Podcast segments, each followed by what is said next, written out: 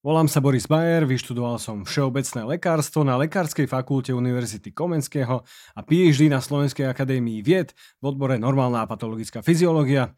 V tomto podcaste sa venujeme medicíne dlhovekosti a teda najnovšej medicíne tohto tisícročia, prevencii chorôb, životosprávou a výživou, fyziológii a popularizácii vedy založenej na dôkazoch a mnohým ďalším.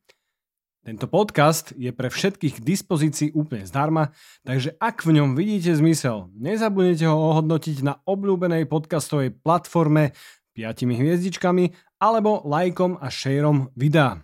Som vďačný za každú podporu. Vítajte v najnovšej časti podcastu Mudrovačka. Dnes som si pre vás pripravil hostia, ktorý je odborníkom na aerobný tréning, na zisťovanie fyzickej zdatnosti vo forme určitých testov, ktorým sa budeme za chvíľočku venovať. Ten host je Magar Leo Lendvorský PhD. Leo, ďakujem, že si prišiel. Ďakujem aj ja veľmi pekne za pozvanie a zdravím tvojich poslucháčov. Počúvaj, ja sa vždy pýtam na začiatku ľudí, že čo ťa viedlo k tomu, že si sa začal venovať práve tomuto? Práve tomuto. Mm, tá cesta bola asi, asi taká prirodzená, že postupne ako som sa venoval viacerým športom, tak nejako som inklinoval k behu, čiže mal som ako keby nejakú takú bežeckú kariéru, kde som sa venoval behu na 800 metrov. A, a neskôr som prešiel k tomu, že vlastne oveľa lepšie možno než venovať sa sebe, ako posúvať ten svoj čas, osobný rekord bude ešte venovať sa možno aj ostatným ľuďom, čiže začal som sa v rámci takých rôznych, možno aj komerčných projektov venovať hobby športovcom ako bežcom pomáhať im uh, s ich uh, prípravou, no a momentálne už aj uh, sa venujem nejakým mladým talentovaným športovcom, s ktorými máme možno také aj väčšie ciele na tom športovom fóre. Uh-huh. Aký beh ťa baví najviac? Toto je veľmi ťažké povedať, ale, ale momentálne ma presne baví taký beh, ktorý je neorganizovaný, nemá žiadnu štruktúru, že ja bývam na záhory, tam sú také borovicové lesy, asi mm-hmm. niečo hovorí a vybehnem do lesa, neriešim púzy, neriešim tepy, idem v podstate iba na pocit si ľahko zabehať, čiže to ma veľmi baví, alebo si to rozdelím ako taký úplne jednoduchý fartlek, čiže každý odo mňa niekedy čaká, že po každom úseku by som si bral laktát a podobne, že by som mal až, ta, až takýto prístup, ale to napríklad volím možno, že pred pretekmi nejakých 8 až 10 týždňov taký štrukturovaný tréning. Uh-huh. Laktátu sa dostaneme za chvíľočku. Uh, skúsa mi možno ešte vrátiť späť, že čo ťa potiahlo na to ísť študovať na fakultu telovýchovy a športu? A musím povedať, že na strednej škole som bol trošičku taký lenivejší študent a vôbec som sa nezamýšľal, že čo by som ako keby že ďalej chcel, chcel robiť tak automaticky ma to viedlo, že ok, robím šport, idem na fakultu telesnej výchovy a športu.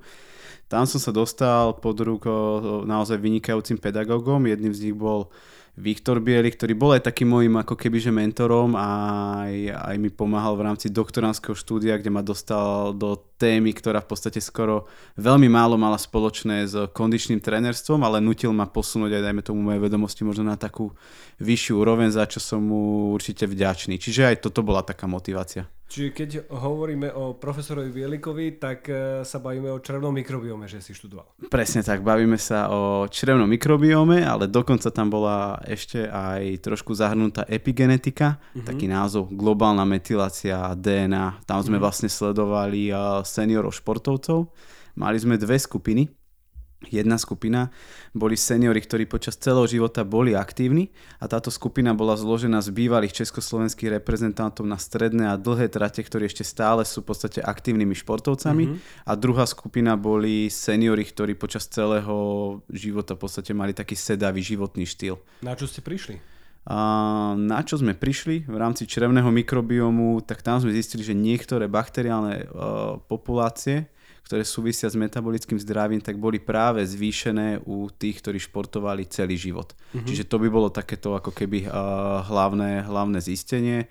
Rovnako tam boli aj určité rozdiely, že čo sa týka v početnosti týchto ba- baktérií v nejakej diverzite a, a podobne. Čiže športovci ma, mali lepšiu diverzitu, mali tam viac druhov, kmeňov, čeladí tých baktérií. Presne tak. A mali možno, že funkčnejší ten mikrobióm a čo sa týka tej epigenetiky? Čo sa týka tej epigenetiky, tak tam sme riešili ako keby taký jeden parameter a riešili sme tam tú globálnu metyláciu DNA, čo je mm-hmm. taká mhm. celková. Ak by som to mal tak veľmi zjednodušene vysvetliť, tak to si môžeme predstaviť, že máme určitý gén, môže to byť nejaký onkogén alebo podobne. Naviaže sa na ňo tá metylová skupina, či tá metylácia, to je ako taký spínač, že zapnúť svetlo a vypnúť svetlo, čiže ona vypína a zapína ten gén. Ale tým, že my sme riešili ako keby že tú celkovú, tak v tej celkovej sa to neprejavilo. Kebyže okay. ideme na ten konkrétny špecifický gén, ja neviem, napríklad AC, ktorý má nejakú súvislosť práve so vytrvalostnými schopnosťami, tak tam možno by sa to prejavilo. My sme riešili tú celkovú metyláciu DNA v, v krvnej plazme. Okay. Tá metylácia je viac menej, ja som to myslím, že už preberal v, v podcaste, ale teda je to, také, je to taká spinka toho génu, hej, že, že ten gén, že vieme, že gény sa nejakým spôsobom prepisujú a teda to, ak, aké gény máme, to nevieme ovplyvniť, to je, to je skrátka niečo, čo dostaneme od svojich rodičov, ale že ako sa prepisujú, ako sa e, tie, tie gény vyjadrujú, tak to vieme ovplyvniť svojou životosprávu. Hej? No a, a to sa ťa chcem opýtať práve na túto tému, že keď si s tým začal, to som nemal síce pripravené, ale, ale e, čo hovoríš z hľadiska nejakých genetických predispozícií športovcov? Keď, keď sa bavíme o tom, že niekto môže byť geneticky predisponovaný na to, že robiť dĺžkárske športy, niekto na silové športy, silovo výbušné a teda, a teda, však to vieme, že asi každý aj, že, že, že ja budem asi lepší silový športovec ako ty a ty budeš ty by si ma strčil do vačku v behu, hej, že, že máme nejakú,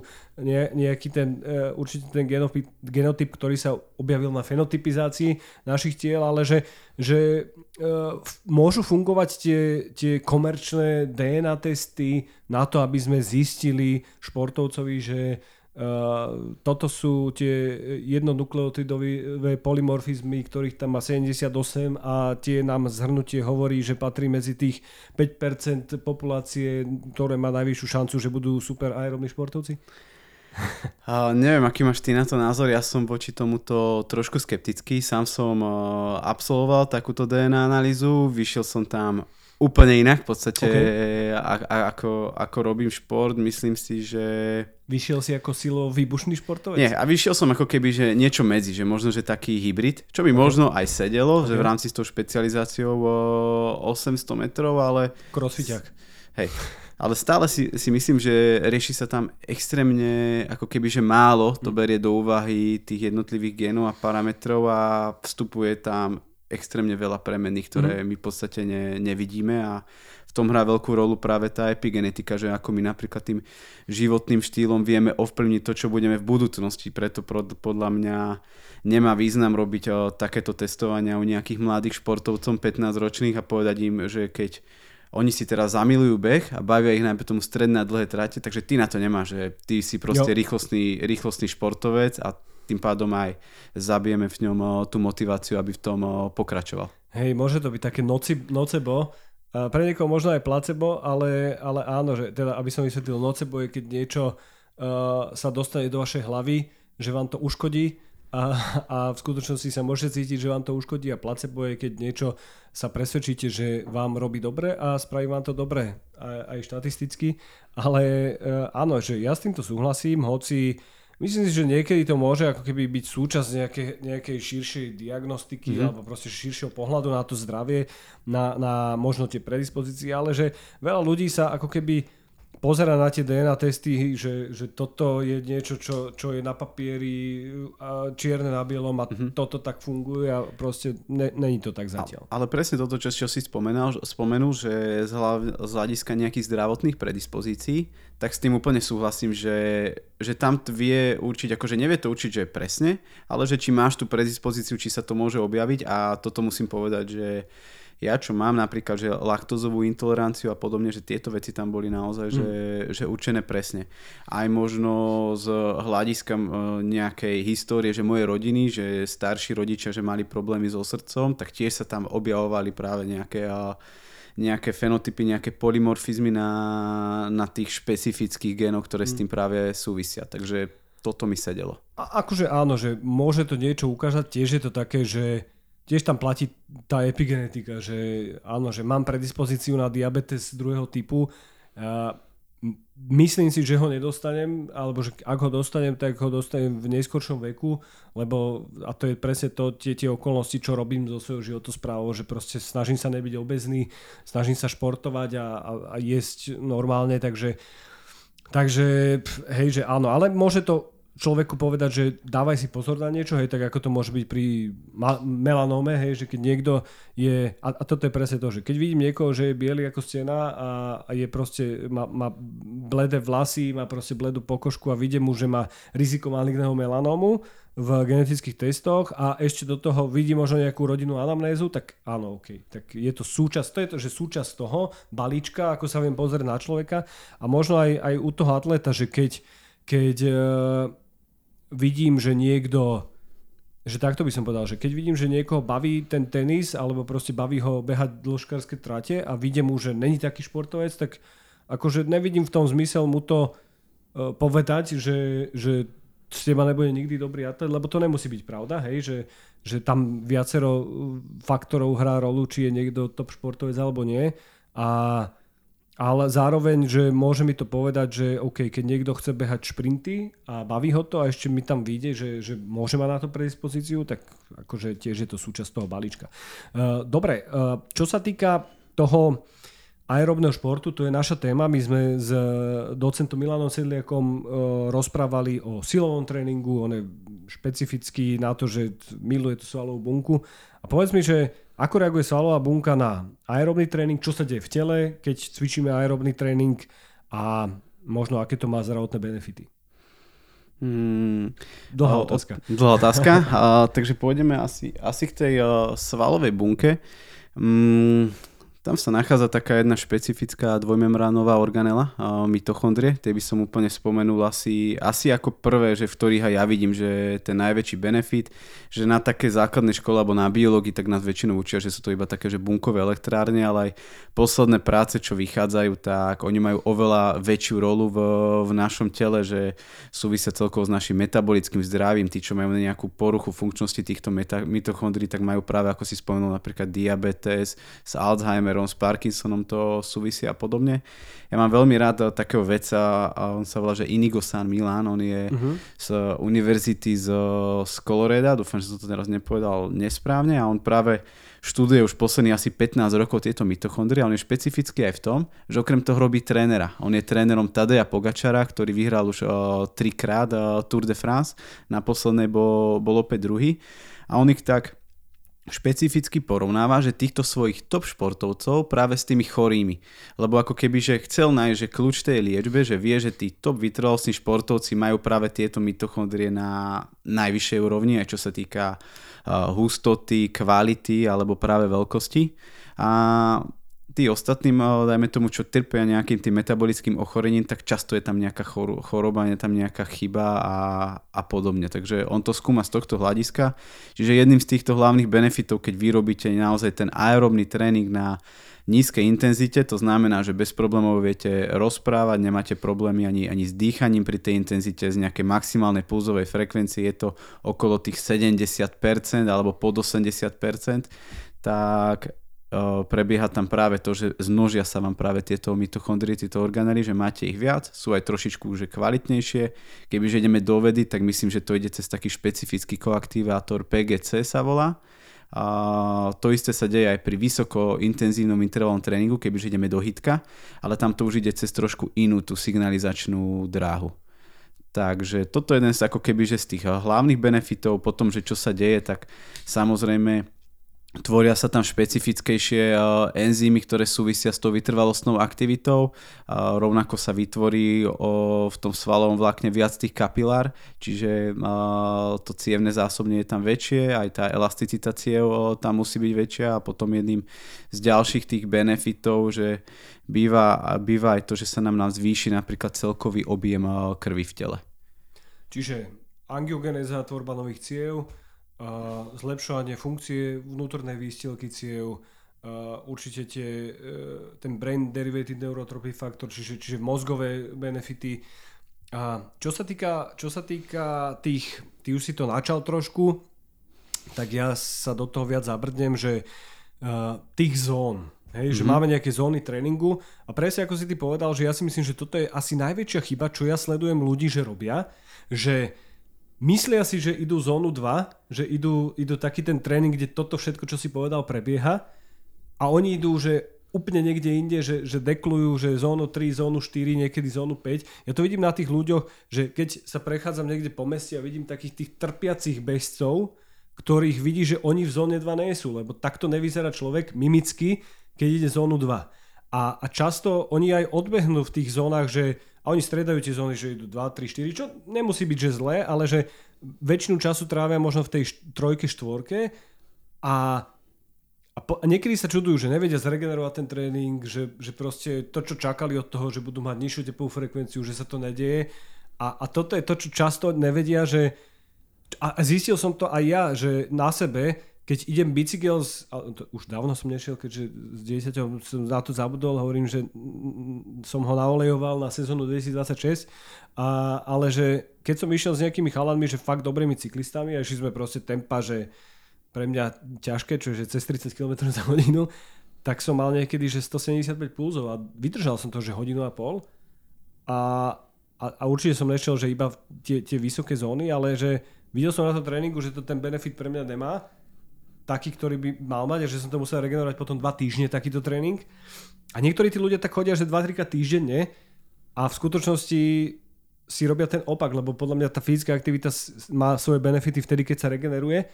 A, a, a, a teda štandardne, čo môžem povedať, že zistil som sám na sebe, že tie zóny, tá zóna 2 je oveľa ľahšia, ako by si človek predstavoval. A, a možno mi povedz o tom trošku viac, že, že ako si tí ľudia vedia tú zónu 2 zistiť? Akože jasné, že vieme, že môžeme hlavne laktát si merať, hej, mm-hmm. merať si laktátový práv, môžeš povedať o tom viac, ale môžeme sa povedať, ako by si to bežný človek mohol možno podľa hodiniek, možno podľa uh, toho, ako sa zadýcha a teda. Aké máš tipy pre ľudí? Super, vrátim sa možno na začiatok, že presne ako si začal, že aj ja sa stretávam, že najčastejšia chyba v podstate bežcov, že povedia si, že najjednoduchší šport, že kúpim si bežecké tenisky a vybehnem, ale pre niekoho už ten samotný beh je vysoko intenzívna aktivita, že on prvý kilometr povie si, wow, toto je perfektný šport pre mňa. A potom to prichádza, že zrazu už cíti svalovú únavu, už cíti možno aj nepríjemné pocity v bruchu a, a podobne. A tak ako na začiatku má veľký pík tej motivácie, tak potom postupne začne padať Čiže vôbec nie je hamba v podstate, keď je taký bežec, že na začiatku začne striedať beha chôdzu, aby to bolo naozaj na čo najnižšej intenzite Problém teraz v podstate, čo máme, je taký, eh, že možno, že uponáhlanejší životný štýl a kebyže to porovnávame, že s predchádzajúcimi storočiami, tak oveľa menej sa presúvame, dajme tomu, že, že na nohách, že urobíš naozaj menej aktivity na tej nízkej intenzite, že väčšina z nás má možno, že eh, sedavé zamestnanie, že má 8 hodín, musí sa potom venovať rodine a podobne, na ten tréning mu ustáva 30 minút alebo hodina chce z toho vyťažiť maximum, tak potom si myslí, že musí ísť práve do tej vysokej intenzity, čo býva často chyba. Preto sa aj stretávam s tým, že je oveľa väčšia pravdepodobnosť, že sa mi uh, pretrenuje hobby, ktorý napríklad pracuje v kancelárii, hej, nejaký manažer, ako keď sa mi pretrenuje nejaký mladý športovec, ktorý vlastne iba chodí do školy, spí, trénuje a, a regeneruje. Takže to iba ako keby taký úvod, no a potom kebyže sa vrátime k tým uh, zónam, No tak, tu býva tiež už taká prvá vec, ktorá býva veľká dilema, že niektorí rozdielujú napríklad majú 7 zón, niektorí majú 5 zón, niektoré 3 zóny. Mne sa strašne veľmi pekne páči, že z fyziológie, keď sú odvodené, že iba 3 tréningové zóny, lebo je to úplne jednoduché a možno podľa toho aj, aj, aj stačí trénovať, kde tú zónu 1, tak... Ľahká, stredná, vysoká. Presne jo. tak, ako, ako si povedal. Čiže tá ľahká zóna, nemusíte teraz absolvovať nejaké špeciálne záťažové testovanie, nemusíme sa baviť o laktáte, o pulzové frekvencii a podobne. Stačí naozaj, že buď si tam dávame možno nejakú borgovú škálu, že z hľadiska pocitu, to býva napríklad od, od 6 do 20, ale môžeme si ju zjednodušiť na 1 do 10 s tým, že 1 až 3 je veľmi ľahká alebo ľahká, od 4 začína možno nejaká taká tá stredná intenzita a končí desinou, že je úplne ťažká. Alebo napríklad taký... Tak to je to exertion rate, čo sa ráta aj v štúdiách. Pres, presne tak. A potom druhé, čo môže byť taký, že double check ako kontrola, tak môže byť, že talk test, že podľa toho, ako viem rozprávať. Mm-hmm. Hej? Že v tej zóne 1, v tej ľahkej, bez problémov viem konverzovať. V zóne 2 možno viem povedať tak 3-4 vety, ale nemôžem už ani spievať. V zóne 3 tam viem povedať možno 3 až 5 slov a už nemôžem rozprávať. A napríklad taká práca, myslím, že je z roku 2021, tak porovnávala, že talk test, že aká tam bude korelácia s laktátom s tými ľuďmi. A v podstate tá zóna 2, ktorá by mala byť tá stredná intenzita okolo toho anaerobného prahu, ktorému sa ešte asi dostaneme v mhm. podcaste, tak to spolu veľmi korelovalo. Uh-huh. Takže kľudne, keď taký človek, že začína s tou vytrvalostnou aktivitou a chcel by teraz začať bicyklovať, behať, plávať alebo napríklad turistiku robiť, tak kľudne na začiatku sa môže orientovať iba podľa toho, že uh, je to pre neho pocitovo veľmi ľahké, vie napríklad dýchaním, vie to bez problémov odých, uh, udýchať nosom, čo je v podstate ďalší benefit pre neho a vie pritom aj bez problémov rozprávať. Uh, mal by sa cítiť tak počas tej pohybovej aktivity, že je mu relatívne príjemná a keď ju skončí, tak sa cítil oveľa lepšie ako predtým, než išiel. Jo. Lebo v podstate, keď uh, ja budem periodizovať to zaťaženie, že stále pôjdem v strednej alebo vysokej intenzite, to telo bude unavené, vôbec sa nebudem nebudem sa cítiť lepšie a to telo tiež začne vysielať také signály aj, aj z hľadiska hormónov, že tá motivácia začne padať a to súvisí s takým pre, e, prepetím alebo tým samotným pretrenovaním. Ja dávam začiatočníkom presne takto e, takéto odporúčania, ako ty hovoríš, že nech sa ešte netýkajú vôbec že zón, ale že nech prvé 3, 4, 5 mesiacov idú, že ľahkú intenzitu a postupne nech sa dostanú, že počas tých 3-4 mesiacov, že ľahkú a idú minútu, dve do strednej a náspäť. Hej, že nech sa ani do tej vysokej intenzity nedostávajú. A, a potom postupne po tých 5-6 mesiacoch nech idú, že ľahkú intenzitu, strednú, ťažkú, strednú a potom buď ľahkú, alebo strednú, ťažkú, strednú, ťažkú. Hej, že vybavené. A keď ja hovorím o tých piatich zónach ľuďom, čo väčšinou hovorím takých už stredne pokročilých, tak mm-hmm. ja, im, ja im hovorím, a to možno ty mi to vyvratíš, že, že tá zóna, že, že nula je sedenie na, na riti, uh, jednotka je, že ľahká prechádzka niekde po námestí, že idem na zmrzlinu, Uh, zóna 2 je taká, že zadýcham sa, viem to v pohode udýchať nosom, idem svížnou chôdzou alebo do kopca stredne rýchlou chôdzou a z kopca možno, že ľahkým zbehom. Eh, zóna 3 je taká, že eh, viem ešte udýchať nosom, viem sa s niekým rozprávať, ale už mi to je náročné a už viem tak odpovedať, že naozaj, že jednovetovo. Zóna 4 je taká, že už je človek agresívny, keď sa ho niekto niečo pýta, že už naozaj, že nechce odpovedať a, a vie odpovedať, že jedno dvojslovne a že zóna 5 je taká, že už nevie odpovedať alebo nevie zdvihnúť telefón a povedať, že neotravujte ma. Pre, presne tak, ako si to povedal. Čiže asi úplne rovnako by som, to, by som to zhrnul. Čiže ako si povedal, že zóna 1 väčšinou to býva akože zóna aktívnej regenerácie, že chceme zregenerovať, ale samozrejme, keď idem nejakú turistiku a už to trvá viac ako hodinu, tak už to není aktívna regenerácia a už je to zóna 1, je to naozaj že výrazný stimul na práve na rozvoj tej základnej aerobnej vytrvalosti v, v našom tele. Dokáže takáto dlhá zóna jedna pomáhať aj tomu mitochondriálnemu zdraviu?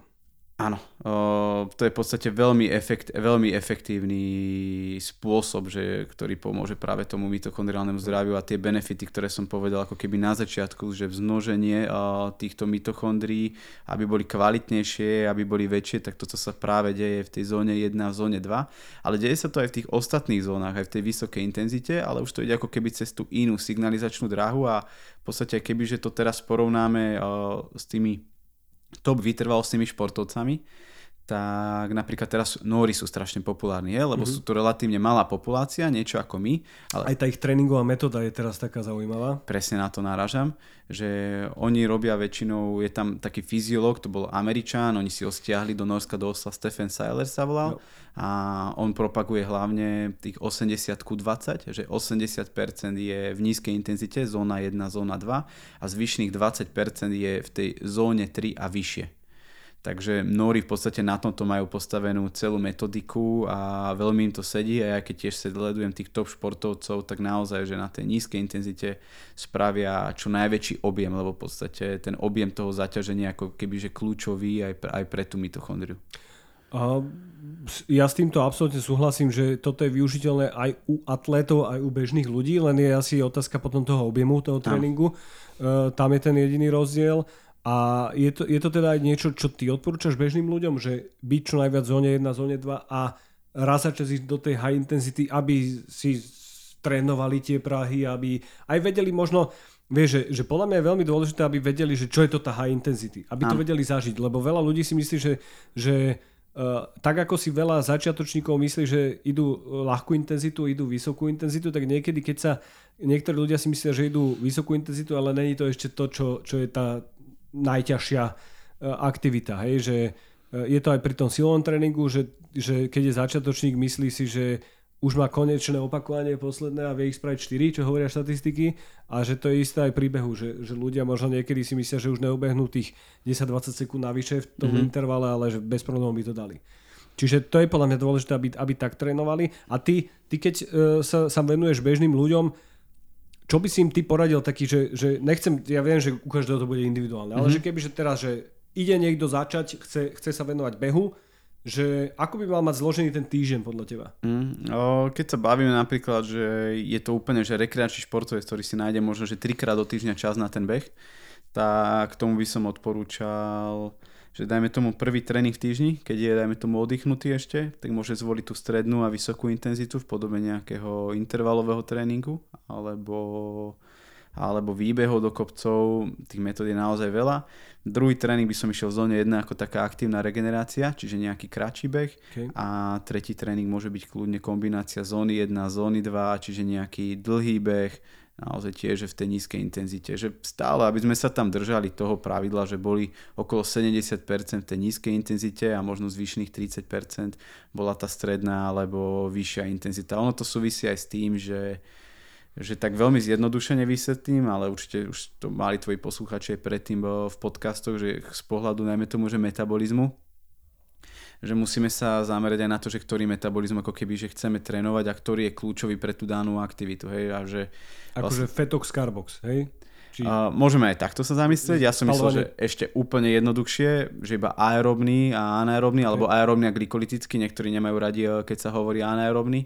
Čiže ten aer, aerobný, kebyže veľmi zjednodušene vysvetlíme, takže Všetky deje v našom tele fungujú za prístupu kyslíka, aj to získavanie energie. Ten anaerobný alebo glykolytický, ten najrychlejší pri tej vyššej intenzite už nezískavame tú energiu za prístupu kyslíka, rovnako je to štiepenie toho svalového, svalového glykogénu. No a v podstate, keď ja sa pripravujem, že na beh na 10 km alebo som len rekreačný športovec, ktorý chce 10 km odbehnúť, dajme tomu za 60 minút, ale bez nejakých nepríjemných eh, pocitov, tak limitujúcim faktorom bude ten aerobný systém a proste ten chcem trénovať. Čiže preto by som mal mať to rozdelenie týchto tréningových zón a tá prevažná časť by mala byť v zóne 1 alebo v zóne 2. Veľa z vás sa ma pýta, ako môžete podporiť podcast, keďže je zdarma a podľa všetkého a podľa vašich spätných väzieb dostávate e, naozaj veľké množstvo zaujímavých informácií Tak ak chcete podporiť naozaj môj podcast, tak neviete to spraviť lepšie ako tým, že si kúpite moju knižku, moju novinku, ktorá sa volá Protokol prirodzenej plodnosti a sexuálneho apetitu. Takže ďakujem každému, kto knižku podporí. Môžeme ísť na tému. Dobre, ja by som sa ešte zastavil možno pri tých zdrojoch energie, že, že glukóza, tuk, možno si môžeme e, kreatín fosfát prebrať, môžeme si prebrať e, ATP, však mali sme to už viackrát, ale podľa mňa toto sa dá opakovať e, niekoľkokrát z iných smerov a potom to niekedy človeku klikne a pochopí to. Takže skúsme sa pobaviť možno o, o, o tomto, že zdroj energie, glukóza, mm-hmm. tuk, aj laktáci môžeme prebrať ako zdroj energie. Určite. O, tak začnem teda od konca, že idem teraz nejaký napríklad šprinterský tréning, výbehy do kopca do nejakých 10 sekúnd tak ten majoritný zdroj energie tam bude práve ATP, adenozín trifosfát, ktorý máme najmä tomu na prvé 3 sekundy a v podstate aj všetky tie ostatné metabolity alebo tie látky, tak oni v konečnom dôsledku v tele ich premeniame práve na, na tú molekulu ATP. Kreatín fosfát to je bez toho jedného fosfátu, to máme na cca 6 sekúnd a potom prevažuje hlavne tá anaerobná glykolíza, kde získavame energiu z cukrov, ale čo si treba tiež povedať je to, že ako som toto povedal, tak ono to nefunguje tak semaforovo, že ja by som išiel šprint a teraz sa zapne ATP 3 sekundy, jo. CP 6 sekúnd, potom anaerobná glykolíza. Ono to funguje, že zapnú sa všetky tieto energetické systémy naraz, ale jeden práve prevažuje. No a teraz aj tá filozofia toho tréningu, že keď ja budem trénovať veľa na tej nízkej intenzite, tak potom aj jeden ten energetický systém začne prevažovať a to je možno to aj na čo ty narážaš, je získavanie energie z tukov. Lebo vieme, že tuky ako zásobná látka v našom tele v podstate pri nejakej pohybovej aktivite to máme ne, uh, neminuteľné podľa mňa, že množstvo.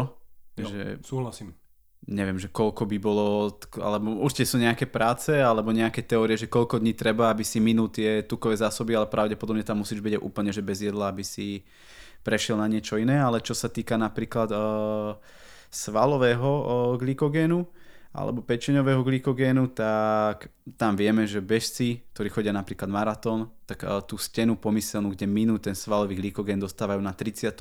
alebo na 36. kilometri čiže tam sa bavíme o nejaký, nejakom trojhodinovom zaťažení. A teraz sa to ale často posúva práve tým, že dakedy títo bežci alebo vytrvalostní športovci chodili, že maratóny, že nič neprijali počas toho.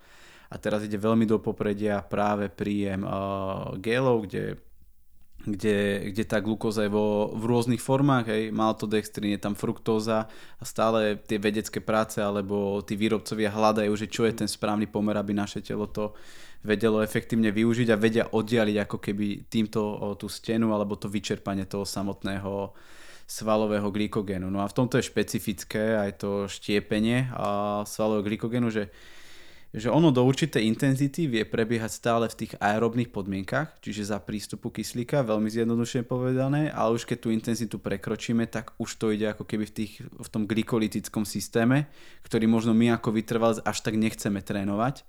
No a tam prichádza do, do roli, dajme tomu, tých, lepš- tých vrcholových športovcov práve meranie toho laktátu mám povedať aj laktátový koncept? Určite, ale ešte možno by som sa zastavil, že šťastie to určite chcete trénovať. Áno. Lebo e, za mňa, že ten e, súťažný e, stav je niečo iné ako ten tréning a veľmi často vidíme, že tie tepovky nesedia tým športovcom, že ten adrenalín do toho zahra svoju rolu. Toto si teraz uh, veľmi dobre povedal a mne si vnúkol myšlienku presne ako si povedal, že keď ten, uh, sa spustí adrenalín alebo rôzne katecholamíny, tak naše telo začne uh, preferovať práve sympatikový nervový systém obrana útek, čo aktivuje rovno tú anaerobnú glykolízu. Takže to býva aj častý uh, zdroj toho, že prečo väčšina z nás prepáli hneď tie preteky no. v úvode a začne, začne oveľa rýchlejšie, ako to mala naplánované, dajme tomu s trénerom. Takže toto tiež si povedal dobre a určite aj v tom tréningu treba mať nadprahový podnet, lebo naše telo funguje ako keby že v takom prístupe, že keď my budeme stále nášmu telu dávať rovnaký stresor, stále rovnaký podnet, tak v určitom bode dosiahneme plato a už nedokážeme zvýšiť tú výkonnosť. Preto je veľmi bežné, že aj vytrvalostní maratónsky bežci absolvujú tréningy v zóne 5 na úrovni VO2 max, alebo dokonca trénujú aj anaerobnú kapacitu, alebo majú nejaké krátke úseky, kde práve trénujú anaerobný výkon, čo sa bavíme o energetickom systéme, čo je stále ten glykolytický. OK. Ty si teda, ja som ťa prerušil v tom, v tom laktáte, mm-hmm. tak môž, možno pokračovať. Uh, veľmi obľúbený je v podstate teraz aj koncept nielen, že prebratý z Norska, on tu už funguje, funguje naozaj, že dlhé roky, už prvý, čo sa snažil možno tak uh, popísať aj tento koncept, tak bol novozelandský tréner Lidiar, že niečo začal, ale najviac to popísali asi, asi Nóri, taký uh, norský tréner Marius Baken. Threshold, kebyže si máme povedať, tak je to nejaký taký pomyselný bod, z vedy ho dali napríklad Ovles Point ho nazval, taký vedec Ovles, že robili spiroergometrické vyšetrenie, to je to vyšetrenie, čo máme s maskou, merali tam spotrebu kyslíka a oxid uhličitého a všimli si, že išli stupňované zaťaženie, že zvyšovala sa im intenzita a v jednom bode tieto obidve hodnoty rástli, potom trošku klesli a zase rástli, hej. Teraz som to povedal veľmi pekne, vo v praxi to takto vôbec nie je. A toto nazvali vlastne, že ten ovles point, že nejaký bod, ktorý nazývajú, že threshold, alebo nazývame to nejaký prach, anaerobný prach alebo unavový prach. Toto je prach, ktorý je daný z ventilačných parametrov, ale rovnako potom prišiel zase koncept od zase takého nemeckého fyziológa Madera v 60 rokoch, ktorý meral, meral laktát a tiež našli, že keď sa športovcovi stupňovalo zaťaženie napríklad na bežiacom páse alebo podobne, tak tam nastal takýto fenomén že v jednom bode exponenciálne začal stúpať ten laktát výrazne vyššie a nazvali ho práve, že anaerobný prach. A podľa toho vzniklo aj to rozdelenie tých tréningových zón, že približne do úrovne toho anaerobného prahu my ako keby, že získavame energiu stále, stále, aero, stále aerobne. Čiže vieme si tak, že zopakovať a že jednoducho si povedať ľuďom, že čo je to aerobný prach, čo je anaerobný prach? Uh-huh. Uh, aerobný prach uh, vychádza v podstate z, z Fedmaxu, čiže z tej najvyššej intenzity, kde je najväčšia oxidácia Spalovanie tuk, spalovania tukov, keby meráme.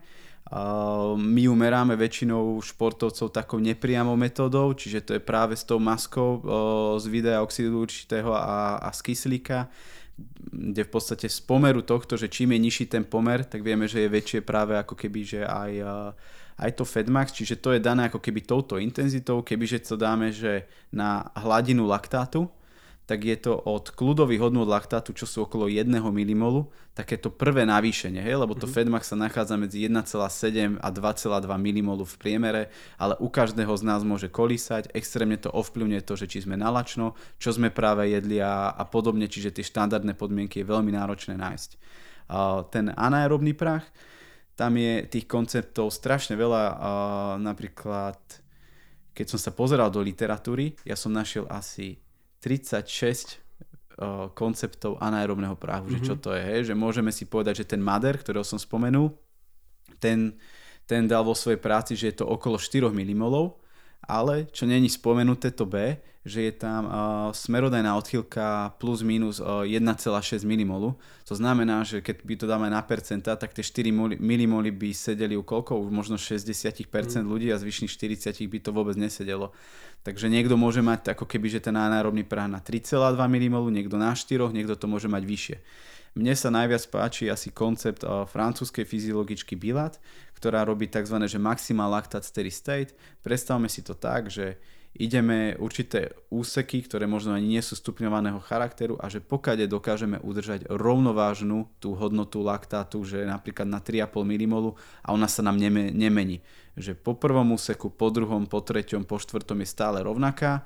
Predpoklad je tam taký, aspoň z toho nášho trenerského hľadiska, že stále získavam energiu aerobne a v podstate ten laktát premieniam na pyruvát, z ktorého mám vlastne energiu. Ale je to veľmi zjednodušene, tento koncept bol v podstate napadnutý z mnohých strán, akože nie trénermi, ale hlavne uh, biológmi, fyziológmi, lebo v podstate aj taký zdravotník by ma možno že vysmial, že to vy naozaj, že meriate, že, že laktát a že to na čo meriate, lebo viem, že napríklad, že záchranka, keď sa stane, že dopravná nehoda, že hneď merajú tomu človeku laktát a že už keď má hodnotu na 16, tak vedia, že, že je zle, ale rovnako aj, viem, že aj laktát sa dokonca že podáva, myslím, že pri poraneniach mozgu a miechy, lebo ten laktát je palivo a aj pre mozog, čo tiež tak, treba spomenúť. Toto som chcel spomenúť, presne to tu mám zapísané, že laktát ako metabolit CNS a a to je podľa mňa aj kľúč toho, že prečo ten high intensity training podľa všetkého pomáha pri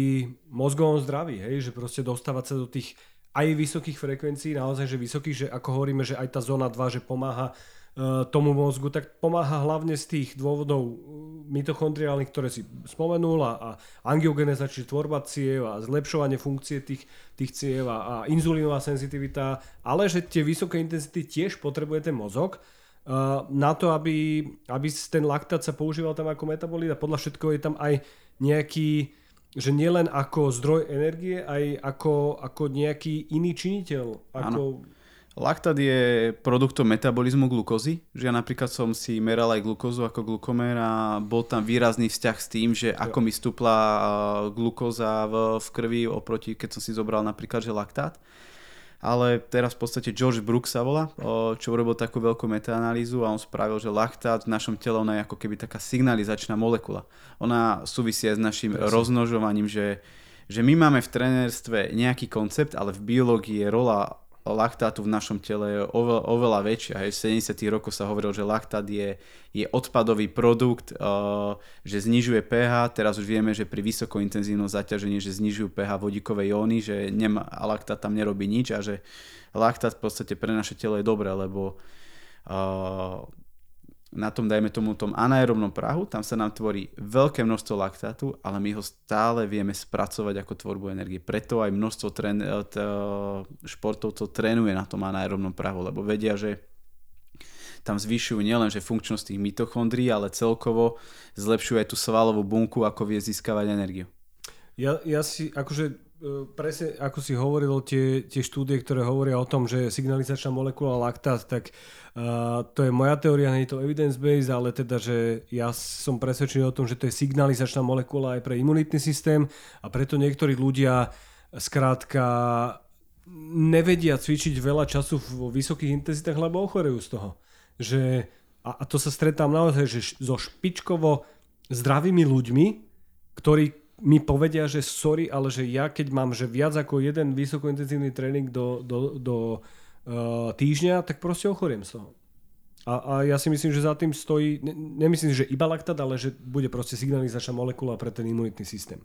A myslíš si, že sa ten laktát dá odsledovať aj z hľadiska toho, že ako sa cítiš pri tom športe, že, že či ho vieš vnímať v hlave? Lebo takto, že, že ja, ja som, mám za sebou XY uh, meraní ergospirometrie mm-hmm. v rámci mojej PhD práce sme to robili každému pacientovi, predaj po a ty máš množstvo tých, tých VO2 max za sebou uh, zistených a, a aj si asi bol na nejakých testovačkách už zo párkrát, ja som bol tiež na svojich testovačkách zo párkrát a ja si viem pomerne dobre vyhodnotiť to, ako sa cítim v hlave, že keď mi, vieš, keď ten laktát ti ide do hlavy, že vieš podľa toho zistiť cca v, akej si, akej, a, v akých si ťažkých stavoch. Je, môže to byť pravda? Alebo, e, že vieš sa od toho odraziť?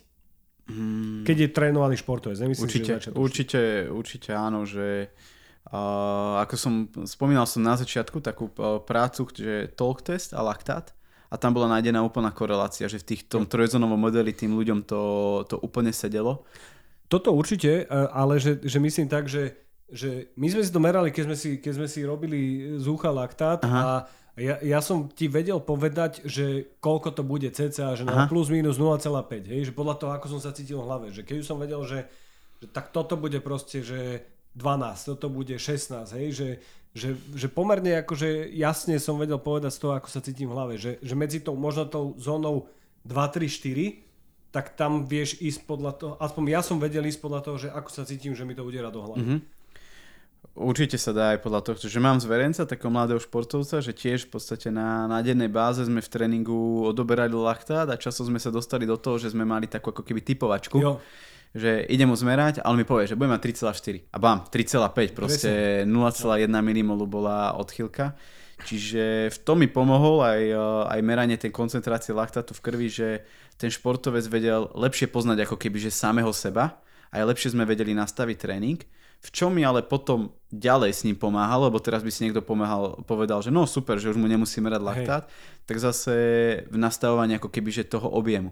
Lebo ja už keď som aj unavený, ako si spomenul, že mozog hrá v tom veľkú rolu a že tam unava centrálneho nervového systému, tak aj keby to bol, že ten anaerobný prach, kde ja udržím rovnovážnu hladinu laktátu, tak už ten šiestý úsek mi ten laktát začne stúpať, lebo som no. unavený. No a toto je presne ten kľúč, že Meria mu laktát po každom jednom úseku a zistím, že po piatom ho má stále nízky a tréning bol naplánovaný na 5 úsekov. Tak ja môžem tomu môjmu vrcholovému športovcovi pridať ďalší úsek a urobí mi 6-7 úsekov a v podstate ten stimul z toho tréningu bude, bude oveľa Jasne. vyšší. E, dobre, čo sa týka tých VO2 max, môžeme sa možno trošku viac povenovať tým testovačkám, keď sme si to prebehli, že e, prvá vec taká, že aký vidíš podstatný rozdiel medzi tým bicyklom a behom, že lebo ja, ja vidím kopec krát, že tí, šport, e, tí hobby športovci idú na testovačku, ktorá im nepovie veľa o tom, čo robia aké športy. Že sa dostanú napríklad na bicykel, mm-hmm. ale bicykel nerobia a chcú behať. A ja hovorím, že to je úplne, úplne hlúpo, že vie vám na nič ten test, lebo ten bicykel je proste iná aktivita ako beh. Čo si myslíš o tom? Lebo ja, ja som to aj na sebe videl, že na tom bicykli sa proste nedostanem do takých e, tepov, mm-hmm. do mhm. takej intenzity ako pri tom behu. Presne tak, ako si povedal, že ten test by mal byť vykonávaný v špecifických podmienkach. Čiže keď som bežec, tak voliť bežecký trenažér, keď som cyklista, tak voliť zase cyklistický trenažér. A momentálne už, už je prenosná spiroergometria, čiže napríklad pekne sa dajú stupňované úseky urobiť aj v bazéne pre, pre plavca. Alebo, to je moja druhá otázka. Alebo Funguje to? Tieto komerčné? testovačky v teréne? Funguje, samozrejme, ale máš niektoré zariadenia, ktoré sú veľmi drahé a sú takým zlatým štandardom. Tieto niektoré prenosné zariadenia, že je tam väčšia možnosť, že taká tá smerodajná odchylka, ale keď toho športovca testuje stále na jednom zariadení, tak vieš si porovnať tie okay. výsledky. Hej, to možno, že aj sám vieš, že keď telesné zloženie, že robíš to nejakým zlatým štandardom, neviem, DEXA alebo Inbody a potom zoberieš možno nejakú značku, ktorá trošku je lacnejšia, veď tam väčšia smerodajná odchýlka, ale toho klienta si urobíš 5 krát na tom zariadení, tak už to má určitú výpovednú hodnotu. No a eh, kebyže sa tomu mám povenovať hlbšie, tak ja v podstate ako som skončil s, behu, s behom, tak trošku hobby som sa začal venovať eh, triatlonu, v podstate dal som za posledného roka dvoch uh, half Ironmanov. No a presne som videl obrovské rozdiely, že čo sa týkalo u mňa, že behu a cyklistiky. Mm-hmm. Rozdiel bol napríklad už prvý v tom, že moja maximálna srdcová frekvencia počas behu, čo som dokázal dať, bola 182 úderov, počas cyklistiky iba 170 úderov, čo je tiež veľmi zaujímavé. A potom sú ešte také zariadenia, ktoré merajú saturáciu kyslíka vo svale. To znamená, že na koľko percent je okysličený ten sval. Ono to funguje cez spektroskopiu, čiže podobne ako keď optický snímač pulzu merá pulzovú frekvenciu zo zápestia, keď máte športové hodinky, čiže veľmi podobný systém. No a tam som to presne zistil v tom, že, že mal som nastavené určité intenzity na behu a potom na tom bicykli. Absolútne mi to nesedelo, jo. lebo tiež ten koncept tej saturácie kyslíka je v tom, že ten pomyselný, ten anaerobný prach udržím rovnovážnu, hej, tú hodnotu, že dajme tomu z 80% na svale vastu z lateralis, hej, niekde na kvadricepse mi to klesne na 60%, ale tá hodnota je stále rovnaká. No a mal som to dané na presných pulzových frekvenciách, čo sa týka behu, ale išiel som do cyklistiky a tam mi to absolútne nesedelo, lebo ten sval som nemal ako keby že trénovaný na to dané zaťaženie a tam som klesol na 14%, čo bola v podstate u mňa zóna 5. Jo. A toto vieme robiť zase u tých našich vrcholových športovcov, že určovať, že čo je teraz tým limitujúcim faktorom. Zo spiroergometrie viem zistiť, že či je to napríklad dýchací systém. Keď mu dám toto zariadenie, čo meria saturáciu kyslíka vo svale, tak viem zistiť napríklad, že či to je práve sval. Najčastejšie, že čo na to pomáha, je práve spomenutý, že silový tréning, lebo potrebujem, aby ten sval zosilnil aj tie dané, dané štruktúry. Uh, alebo je to práve ten vysoko intenzívny intervalový tréning, aby tam bol taký ten nadprahový podnet. A to vieme aj u bežných ľudí používať. Vieme, vieme to aj u bežných ľudí. A ja s týmto úplne súhlasím, čo hovoríš a ja to viem na sebe, že napríklad keď si chcem mať, že takú športovú zónu 2, že najlepšie sa mi udržuje na bicykli. Jednak je to pedalovanie, a jednak keď ješ rovinu, tak ťa tam nič neprekvapí a jednak uh, sú to fakt, že, že často ma nepustia tie stehna uh, do takej vysokej intenzity, takže si to držím. Pri tom behu sa viem pomerne rýchlo dostať do trojky, štvorky, peťky. Hej, že, a, a to má podľa mňa veľa ľudí a, a potom na tom, čo sme sa bavili už na začiatku, že nevedia to dobre natrenovať. Mm. A čo sa týka toho, toho VO2 max ako markeru pre dlhovekosť. Lebo sú také nové štúdie, ktoré hovoria o tom, že naozaj tie hodnoty VO2 max korelujú s tým, že ako je človek fit v určitom veku a že sú už nejaké také tie, tie hodnoty a markery, že ktorých by sme sa mali držať, keď chceme byť fit v rôznych dekadách. Vieš nám o tomto povedať viac? Určite. Uh, klepol si teraz v podstate klinec po hlavičke. Zase by som to zobral, že najprv z takého opačného konca, že, že čo ja sledujem, že veľmi je teraz v podstate popularizovaný, alebo ľudia dáva sa do popredia od trénerov, že nerobia silový tréning. Hlavne tým, že keď sme starší, tak aj sarkopénia, strácame svalovú hmotu a podobne ale čo podľa mňa veľmi málo sa hovorí, tak je to momentálne, že čo sa týka vytrvalosti, že čo vyšli aj nejaké slovenské práce, čo už mal spomenutý napríklad dekan Viktor Bielik, že žiaci 7. ročníka na základných školách majú horšiu vytrvalosť, ako mali pred 20 rokmi dievčatá 7. ročníka. A teraz sme už viackrát načrtuli tú tému metabolického zdravia a tie, tie dané mitochondrie, že v podstate, že čo sa týka vytrvalosti, ideme naša populácia trošičku dole a práve aj s týmto môže súvisieť ten marker, lebo v podstate to VO2 max, to je maximálna spotreba kyslíka, čiže najväčšie množstvo kyslíka, čo dokáže využiť naše telo alebo, alebo daný, uh, daný sval a v podstate čím ja udržím t- počas života túto hodnotu vyššie, tak ona priamo koreluje s tým, že v akom stave mám srdcovo systém. Čiže pravdepodobne niekto, kto má VO2 max okolo 60-70, nemá žiadne zdravotné problémy, čo sa týka srdcovo ochorení koreluje to s dýchacím systémom, čiže pravdepodobne ani s dýchacím systémom by nemal mať problémy, lebo je schopný napríklad na jeden nádych dostať 2,3 litra vzduchu a dokáže sa dostať na frekvenciu dýchania možno že 60 nádychov a maximálnu ventiláciu má cez 150 litrov za minútu, čo je v podstate naozaj že perfektný stav plus, čo dokážu, dokážu same preventilovať. Takže Uh, to VO2 max je ukazovateľom kardiorespiračného zdravia, takto by som to veľmi zjednodušene no, zhodol. No, vždy sa ľudia pýtajú na dýchanie. Uh-huh. A veľa teraz je preferované, ty už si to spomenul raz, že dýchanie nosom a veľa tých trénerov v zahraničí hovorí o tom, že dýchať nosom vieme, že v oveľa väčších intenzitách ako je nejaká zóna 2 a že väčšina atletov dokáže oddychať takmer celý tréning nosom. Mm-hmm. A že čo hovoríš na to dýchanie nosom, že, že, že aký je tam benefit pre, pre ten sval a pre, pre tú štruktúru aerobného tréningu a možno by si vedel poradiť ľuďom, že ako majú začať dýchať, keď začínajú športovať? Mm, no, tiež v podstate taká veľmi častá otázka. Čo sa týka toho dýchania nosom, tak ten nos nám robí aj taký, že prirodzený odpor. To znamená, že oveľa ľahšie my dokážeme zaktivovať bránicu ako ten náš hlavný dýchací sval. Vieme, že už je napríklad pre, prevláda často to hrudníkové dýchanie, čiže tam je fajn hneď zaradiť ako keby, že to dýchanie nosom. Druhá taká vec, že keď ideme behať a dýchame nosom, tak počase máme ako keby také nepríjemné pocity Mm-hmm. Je to kvôli tomu, že hromadí sa nám oxid uhličitý. Dákedy sa hovorilo, že ten oxid uhličitý že je jed a podobne. Vieme, že momentálne je vazodilatátor, ak dobre hovorím. Že rozťahuje cievy. Presne tak, že nám, že nám rozťahuje cievy a uh, je v niektorých uh, veciach, ale je oveľa dôležitejší než možno kyslík, ako sa správa v, v našom tele, čiže toto je v podstate ďalší taký benefit, že vieme drážiť e, týmto práve receptory na, na ten samotný oxid uhličitý, čo nám tiež môže pomôcť. A čo sa týka intenzity, tak uh, aj z prác, ale aj z, takej, z takého môjho vlastného empíria viem, že udýchať nosom viem v pohode do anaerobného prahu pokiaľ ja nemám napríklad nejaký nesprávny pohybový vzor, čiže aj týmto sa športovci vedia ko- kontrolovať.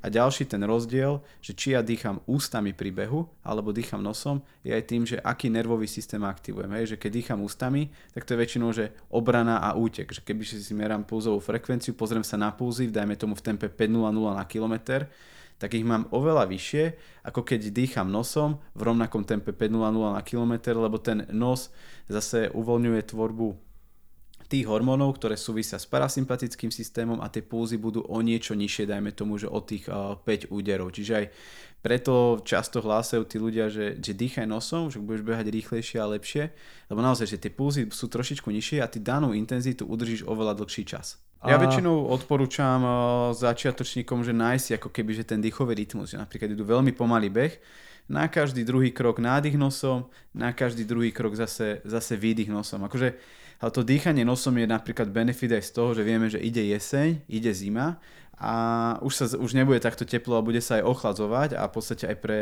naš, našu dýchací systém, pre priedušky, priedušnicu je oveľa lepšie dýchať cez nos trošku zvlhčený vzduch a trošku teplejší, ako keď my sa nadýchneme jo. nosom. To je v podstate aj príčina, že prečo množstvo športovcov, ktorí vykonávajú pohybové aktivity v zime a in, ťažké intervalové tréningy pri minus 5 stupňoch, podraždia tú dýchaciu rúru. Vieme, že už je tam podraždená tá výstelka a tým, že ona podraždená, oni často končia ako astmatici. E, ja s tým úplne súhlasím, že ten nos nám pomáha nejakým spôsobom ochraňovať tie nižšie dýchacie cesty a predsa len sa tam e, zohrieva ten vzduch oveľa lepšie ako cez ústa. Takže, takže e, áno. A čo sa týka toho tréningu, ja mám ešte zo pár otázok na teba e, o vzťahu aerobných aktivít a výživy, aerobnej aktivity a spánku a stresu. Mm-hmm. Okay? Uh, takže prvá tá otázka, že či je uh, problém, keď niekto, a to, to je veľmi častá otázka, ty určite tiež dostávať, keď niekto ráno potrebuje ísť behať, nesia sa najesť, či môže ísť behať na lačno a potom taká otázka, že čo mám jesť pred tréningom, čo mám jesť po tréningu aerobnom a čo mám jesť počas neho, keď je už dostatočne dlhý na to, aby som musel niečo zjesť. Že možno čo je to tá doba, uh, kedy už niekto musí niečo jesť, tá dĺžka tréningu. Čiže, mm-hmm. čiže poďme možno od začiatku, že tréning na lačno ráno, aerobný. Mm, dobre, uh, veľmi často ho, ho využívam, niektorí nie sú ako keby že toho zástancovia. Uh, je aj taká metóda, že čo sa využíva v tréningu, že train high and sleep low. Veľmi preferovaná u vrcholových športovcov, tá je napríklad v tom, že dám si normálne veľké jedlo, v podstate mm, pred tým intenzívnym, pred hitkom by som mohol povedať, pred tréningom v zóne 4, zóne 5. Po tom tréningu si už nedám nič, a ráno idem veľmi ľahký tréning v zóne 1, v zóne 2 a v podstate opäť to trošičku vystresuje telo, lebo telo musí použiť o energetické zásoby v tele na samotnú regeneráciu a potom tým, že som využíval aj tie zásoby svalového glykogénu, ktorý mi tiež trošičku klesne. Je tam väčšia tendencia k tomu, aby v zóne 1, v zóne 2 som skôr prešiel ako k tuku, ako k tomu hlavnému uh, palivu, ktoré využívam práve na energiu. Čiže toto je, čo sa týka z pohľadu vedy, taká moja praktické odporúčanie do praxe, že keď človek proste nestíha a chce si, musí ísť ráno behať na lačno, tak aby to bol len krátky tréning 30 až 60 minút, nie, nie nejaký dlhší, alebo ak predtým nikdy neaplikoval túto metódu, kľudne nech začne možno 20 minútovou chôdzou takto nalačnú a potom nech ide, nech ide do práce, lebo často aj ten cukor v krvi máme trošku zniž, e, znížený, je tam trošku aj taká hypoglykemia, nie každý môže byť na to, na to úplne zvyknutý, ale tá teória hovorí o tom, že skôr by som mal prejsť ako keby že do využívania tuku ako toho hlavného energetického zdroja, ale Úplne to tak nemusí byť. Ja som našiel veľmi ako keby takú rozporuplnú literatúru. To som sa spýta, že či to naozaj máme na to dôkazy, že či sa človek dostane skôr do toho spalovania tukov, keď je nalačno. Ja tiež, ako hovoríš, že tie dôkazy sú také všelijaké. Ale takisto súhlasím, že Veľakrát, veľakrát ľudia, ktorí cvičia pre radosť a pre zdravie, tak proste to, to vnímajú tak, že potrebujú tomu telu dať 100% podmienky a podľa mňa niekedy treba to telo challengeovať a hmm. proste keď, e, večer, keď deň predtým sa normálne najem a mám nejaké zásoby glykogénu v pečení a tie svaly majú nejaké zásoby, zásoby glykogénu, čiže toho cukru, ktorý využíva pri tej aktivite a nejde v nejakých extrémne vysokých intenzitách, tak akože do tých 60 minút ja neverím tomu, že to každý jeden človek nedokáže natrenovať. Postupne samozrejme. Určite. A v tomto možno by som videl aj benefit, čo sa týka červeného mikrobiomu. Lebo viem, že keď napríklad ráno idem, že, že nalačno, alebo trošičku tej stravy v tom tráviacom trakte, že mám naozaj že menej, že posledných 8-10 hodín som nejedol, takže má to vplyv na to, aby sa nám rozmnožovali práve tie naše prospešné baktérie, ktoré tvoria nejaké metabolity.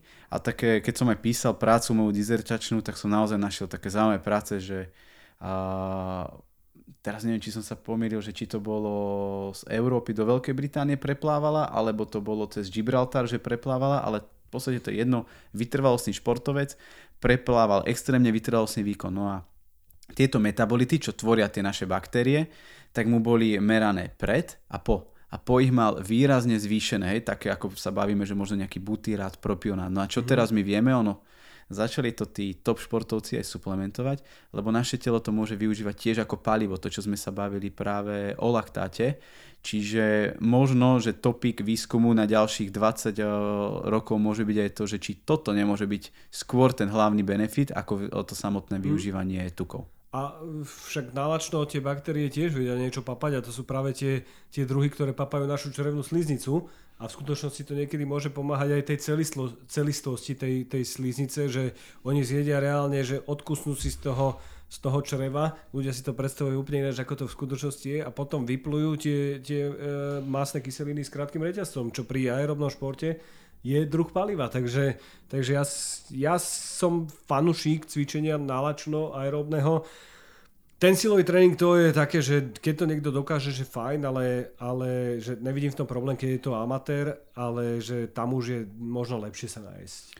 Určite, tam už vieme, že tá glukóza úzko súvisí aj s tým výkonom, čiže veľmi zjednodušene poviem, predstavte si, že tlak na lavičke, že idete hladný v miernej hypoglykemii, či dosiahnete s rovnakou hmotnosťou, ako keby, že idete naozaj že najedení, že dve hodiny predtým ste mali uh, klasické raňajky. Pravdepodobne nie a keď chcete tú výkonnosť posunúť, tak musíte uh, cvičiť Súhlas. s vyšším odporom. Súhlas. E, ešte k tomuto, že nalačno a nenalačno, tak tiež sú, že súhlasíš s tým, že aj tie merania VO2 max by mali mať ľudia robené v takých podmienkach, kedy chodia športovať?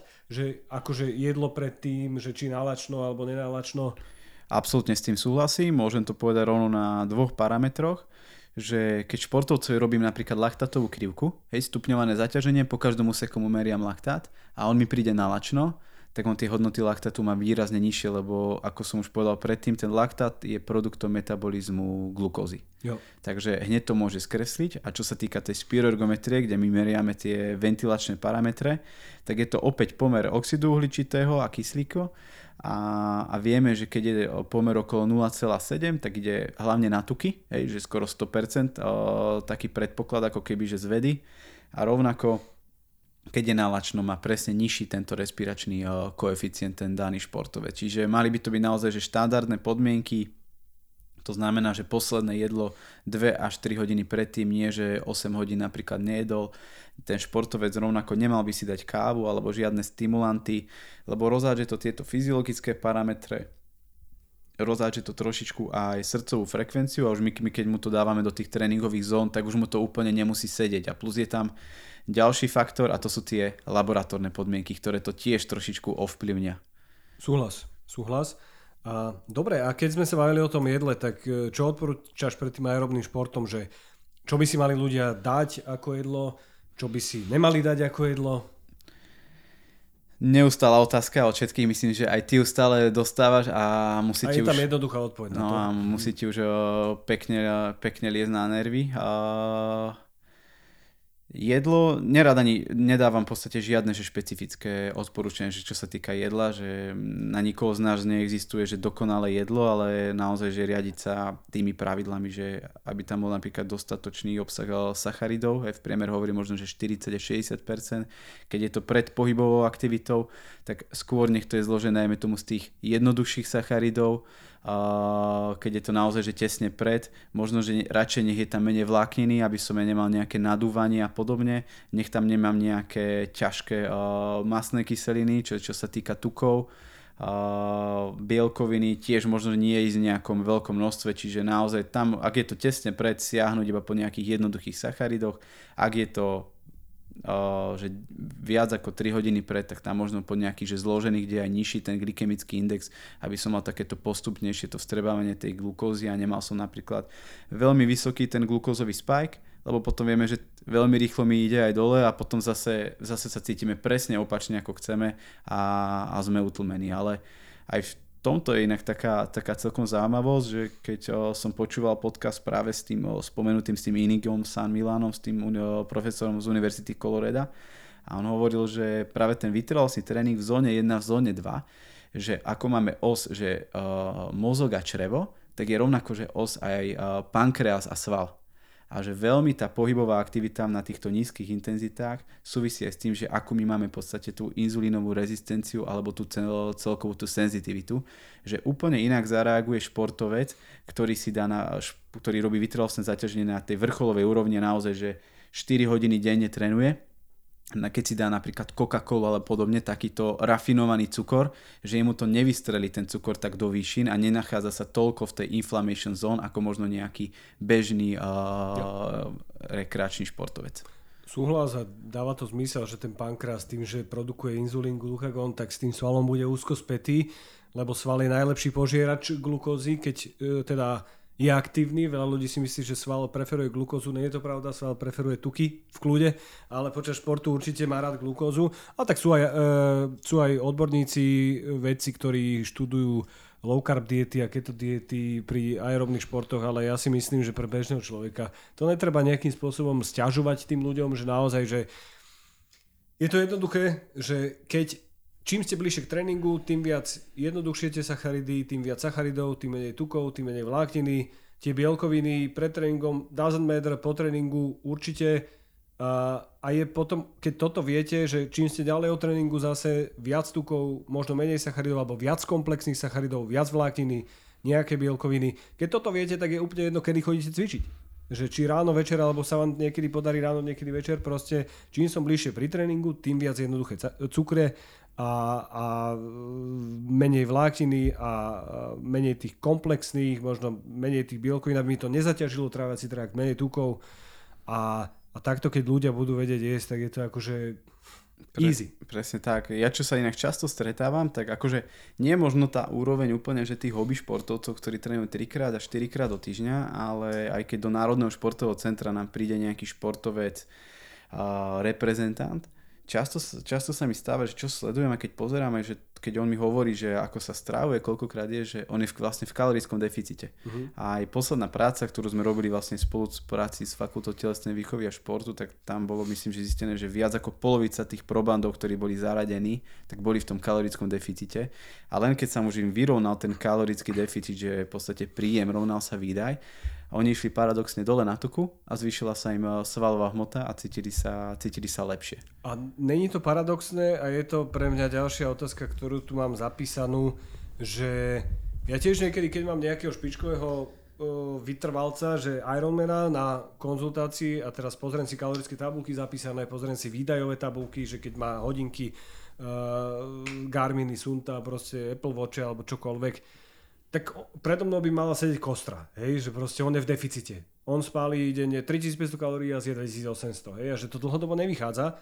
A že čo sa tedy deje, že telo není hlúpe, telo si optimalizuje niečo. Akože jedna strana je to, že či si vedia ľudia zapisovať kalorické tabulky, ale že ak si ich vedia zapisovať, tak telo sa proste adaptuje na tú fyzickú aktivitu a, a jednak tie ostatné procesy mimo svalu sa snaží optimalizovať. Čiže človek je, že viac unavený, menej chce športovať, e, e, potom, že e, sa adaptuje to telo na to, že dobre, už teraz spalujem príliš veľa kalórií pri tom behu, tak proste začnem spalovať menej, začne sa tvoriť menej cytokínov, začne tá, tá inflamačná odpoveď po tom tréningu byť nižšia a v skutočnosti oni tie hodinky môžu ukázať, že spaluje 600 kalórií, ale spaluje možno 200, 300. Presne tak, no. Aj... Streta, stretáva sa s tým, že? Áno, aj keď sa pozrieš na, na tých ľudí, tak povieš si, že wow, že však títo športujú, robia Ironmanov, že mali by vyzerať úplne, že fit, ale už vidíš, že, že pleť v akom majú stave a celkovo tí ľudia vôbec nevyzerajú Imunita, zdravo, často. áno.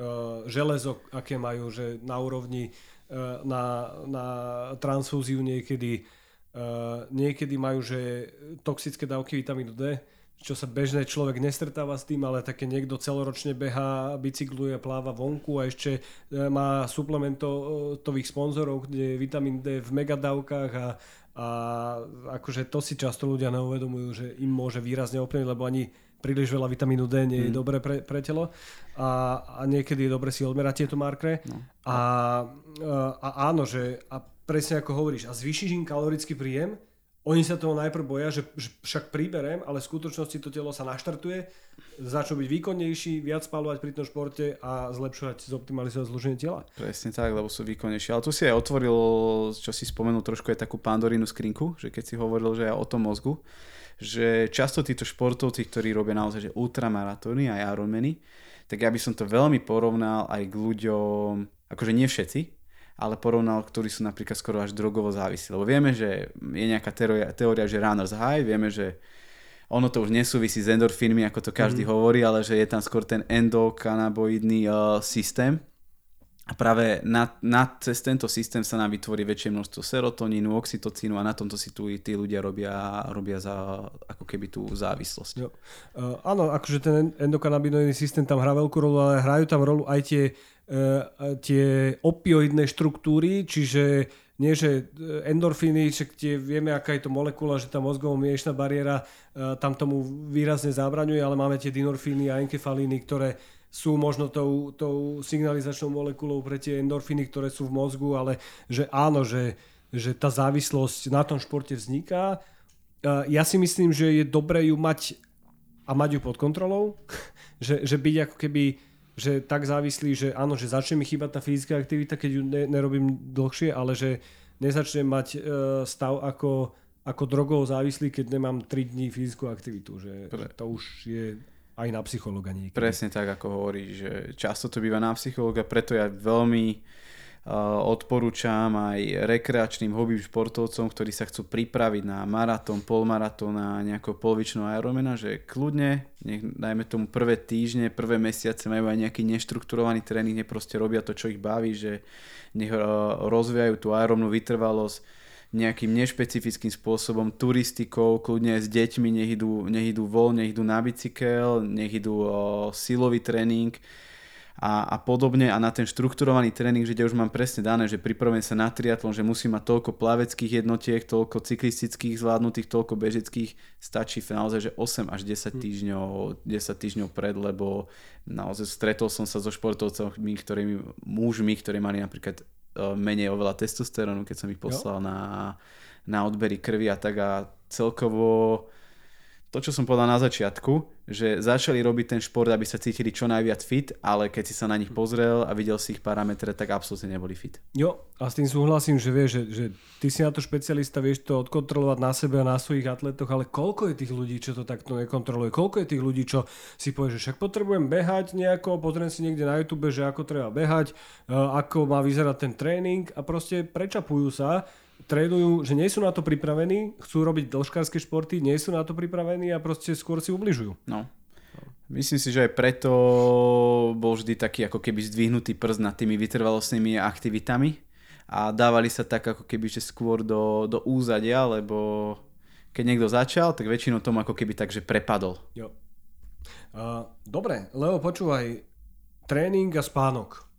Uh, kedy máme trénovať aerobný šport? Je to jedno, či je to ráno, večer, alebo teda, že je dôležité, ja neviem, že mať nejaký odstup od spánku, kedy to môže výrazne ovplyvniť spánok. Máš nejaké informácie o tom, že ako to vie ovplyvniť spánok? Mm, možno na niečo narážaš ty konkrétne, čo si si prečítal.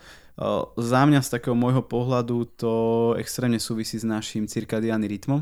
Čiže ako sme nastavení, hej, že možno Uh, viem, že aj mám zverencov, respektíve aj na Kanárskych ostrovoch.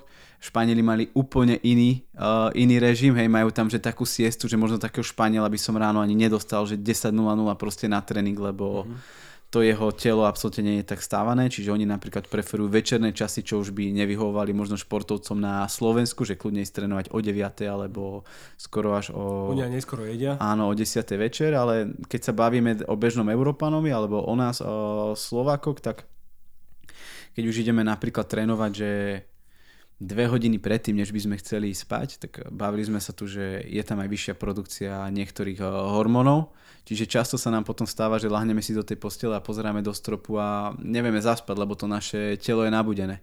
Je to späté s tou intenzitou tréningu? Je to veľmi späté v podstate s tou, s tou intenzitou. Hej, že ja si myslím to isté, čo hovorí, že keď sa niekto dostane že maximálne do zóny 2 a nejde do tej vysokej sympatikotóny, do toho adrenalínu, a nedostáva sa do tých látok, ktoré ho držia skôr nažive, hej, že, že, že bdelo Áno. A, a do toho dopamínu možno a že keď skôr ide do toho serotoniny, do toho takého, že do tých látok, ktoré sa vyplavujú a dávajú slastého tréningu, že skončí tréning, ne, necíti, že potrebuje si teraz akože že, že sa cíti vysmiatý, dá si sprchu a môže no. ísť spať, tak podľa mňa to je, to je OK. No ako si povedal, ty si na to lepší špecialista, že možno ma aj popravíš, ale ráno, aby som stál z postele, potrebujem mať veľkú koncentráciu kortizolu a rovnako každý ten tréning je pre mňa aj stres, čiže ja keď idem trénovať 2 hodiny pred spánkom, opäť trošku tú koncentráciu kortizolu zvýšim a to odboranie kortizolu, neviem koľko presne trvá rozpad, ale myslím si, že ďalšie tie dve hodiny bude trošku zvýšený. Jo a hlavne, e,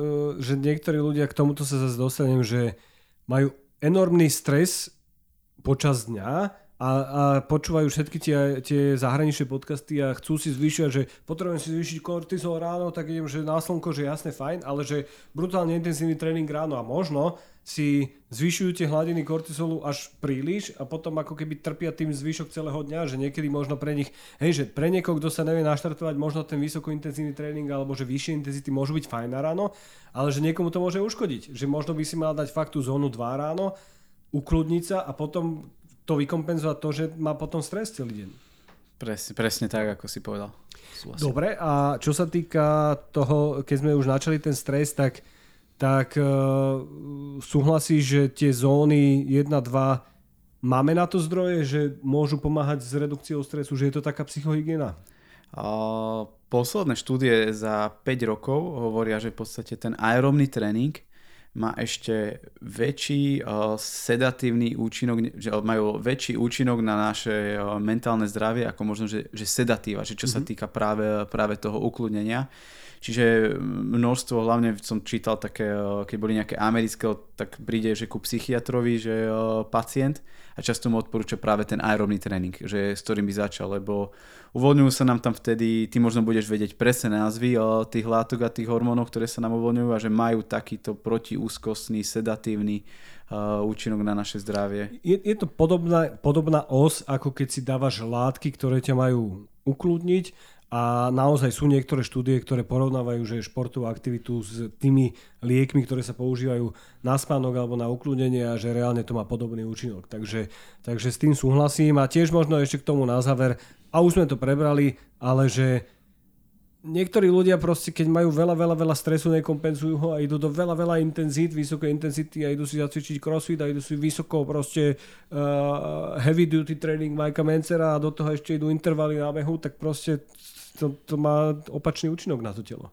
Presne tak, ako mm, stále sa budeme v podstate točiť okolo toho istého a možno sa vrátime k nejakým odporúčaniam, ktoré tu boli pred 60-70 rokmi, že menej je viac, alebo ako tréneri hovorili, že najprv sa musíš naučiť behať pomaly, aby si mohol, mohol vôbec beža, behať rýchlo, lebo vždy, aj keď sme pri tom strese, tak tá dávka stresu, ktorú dáme na ten náš organizmus v podobe toho tréningu, musí byť optimálna, mm. aby my sme to vedeli zvládnuť. Hej? Že máme tzv. eustres, ten pozitívny a, a ten tzv. že distres. Yep. A v podstate v tom distrese sa ako keby, že chceme nachádzať čo najmenej. A, takže... Súhlas. Uh, Leo, keď niekto bude chcieť pomôcť tým, ako behať, ako nastaviť tréning, uh, viete niekde skontaktovať? Kľudne nech si pozrie webovú stránku Bratislava Runners, tam nájde v podstate kontakt na mňa, kontakt na trénerov a my budeme len radi, keď pomôžeme ďalšiemu človeku zlepšiť jeho životný štýl. Super. Okrem Bratislava Runners e, robíš aj na nejakých iných projektoch? Viem, že Národné športové centrum Áno, som aj v Národnom športovom centre, tam som ako športový analytik, že pomáham v podstate športovcom, hlavne diagnostika vytrvalostných schopností tých vrcholových, ale robíme do toho aj, aj bežnú populáciu. A ešte okrem toho mám taký maličký projektík, že Next Generation, kde mám nejakých 8 mladých športovcov vo veku, sú momentálne do nejakých 17 rokov a snažím sa im vytvoriť také podmienky, okolo nich sú väčšina, že triatlonisti, že možno raz z nich mohol by niekto výjsť, že koho by sme videli, že v budúcnosti možno na tých vrcholných podujatiach a mohol by byť úspešný. To bereme aj taký ako keby, že svoj osobný projekt. Super. Si aj na Instagrame, takže ťa môžu ľudia sledovať na Instagrame. A aký máš presne profil na Instagrame? Leo Landvorský. Dokopy bez bodiek bez Dokopy bez bodiek bez všetkého. Leo, ďakujem ti, že si prišiel. Ja si myslím, že to veľmi obohatí ľudí uh, otázkach takéhoto kardiotréningu a verím, že sa ľudia dozvedeli čo najviac dobrých informácií, určite nám dajte spätné väzby, ako sa nám to páčilo. Takže Leo, ešte raz ďakujem, že si prišiel. Ďakujem a ja ešte raz veľmi pekne za pozvanie. Tento podcast má iba informačný charakter. Informácie z tohto podcastu neslúžia ako diagnostika a terapia vášho zdravotného stavu. Využitie informácií a hlavne nesprávnym spôsobom je na divákov a poslucháčov vlastné riziko. Počúvanie podcastov nesupluje návštevu vášho lekára.